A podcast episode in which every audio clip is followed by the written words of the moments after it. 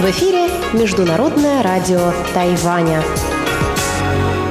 Здравствуйте, дорогие друзья! Вы слушаете Международное радио Тайваня. В студии у микрофона Чечена Кулар.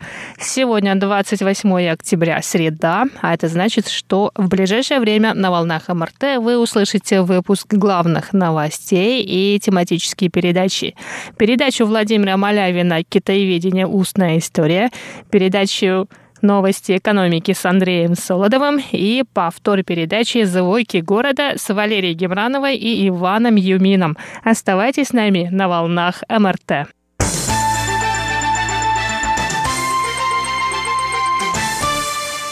А сейчас к главным новостям 28 октября.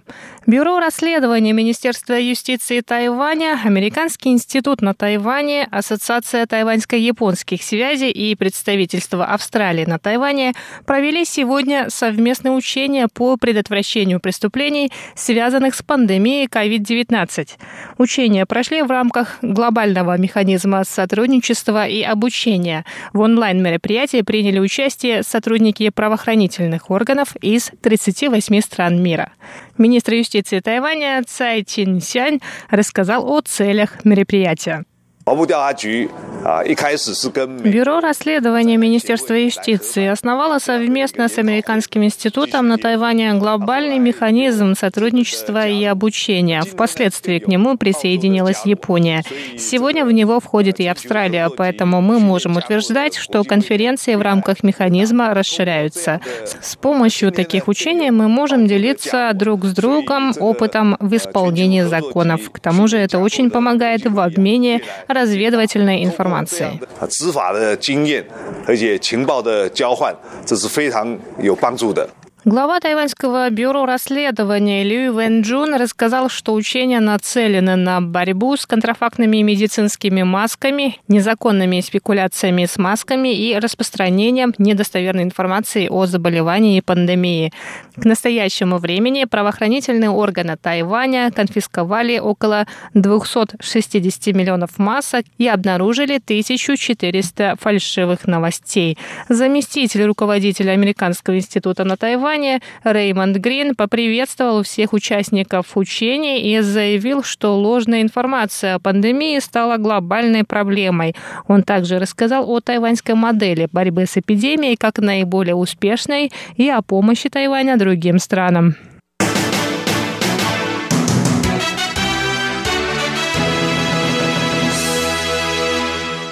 Глава Совета по делам океана Тайваня Ли Джунвей рассказал сегодня, что китайские суда незаконно добывают песок в двух местах в тайваньской акватории, у берегов поселка Цимэй на архипелаге Пэнху и между островами Наньган и Дюгуан архипелага Мадзу. Ли добавил, что Мадзу расположен очень близко к побережью Китайской Народной Республики, и корабли Управления береговой охраны при обнаружении китайских судов сразу же их прогоняют. Кроме того, ту акваторию охраняют сторожевые тайваньские суда. Накануне стало известно, что китайское судно по добыванию песка было обнаружено вблизи архипелага Мадзу. Э, мы надеемся направить большие корабли в места, где незаконно разрабатывают песчаники, и надеемся, что они могут следить за порядком в море длительное время. Мы уже попросили морской флот скоординировать действия с военными. Позавчера тысячетонный корабль начал патрулировать акваторию Мадзу. В будущем мы будем направлять большие суда, чтобы они помогли местным военным эффективнее бороться с этим.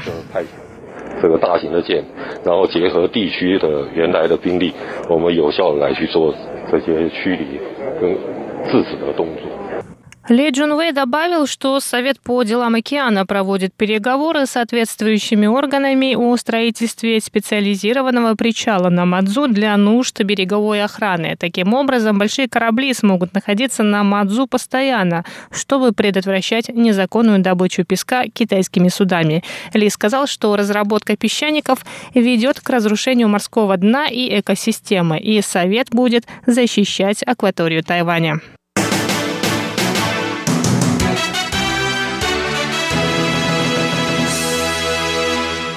Министерство внутренних дел Китайской республики Тайвань сообщило сегодня, что еще семь иностранных специалистов высокого класса прошли процесс натурализации и получили гражданство. Среди них четыре человека работают в образовательной сфере, один человек – деятель культуры, один занимается наукой и технологиями и еще один – экономикой.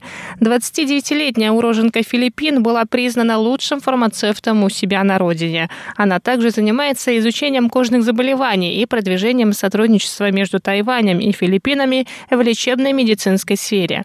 Она самый молодой иностранный специалист, получивший тайваньское гражданство по программе натурализации высококвалифицированных профессионалов, которые вносят вклад в развитие Тайваня.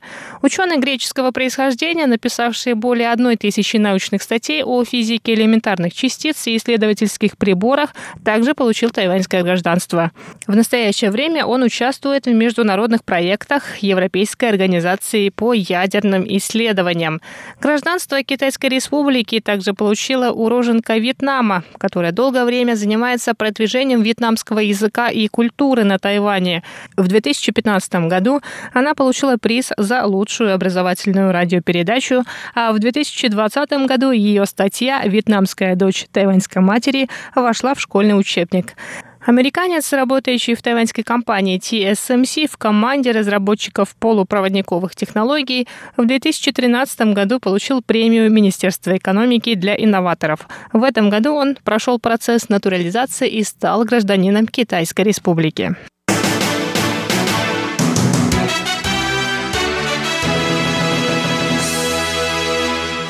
Тайваньские исследователи из Государственного университета Дяотун разработали экспресс-тест для выявления стадии заболевания коронавирусной инфекцией COVID-19. Результаты теста можно получить в течение пяти минут. В отличие от обычных тестов, которые дают положительный или отрицательный результат, новый тест определяет стадию заболевания на основе показателей антител, антигенов и нуклеиновой кислоты. Таким образом, можно определить определить, находится ли инфекция в инкубационном периоде или в начальной, средней и поздней стадии. Точность нового экспресс-теста составляет 94-96%. Кроме того, его результаты можно загрузить в облачное хранилище для последующего использования. Это были главные новости 28 октября. Далее вы услышите передачи «Китаеведение. Устная история», «Новости экономики» и «Звуки города».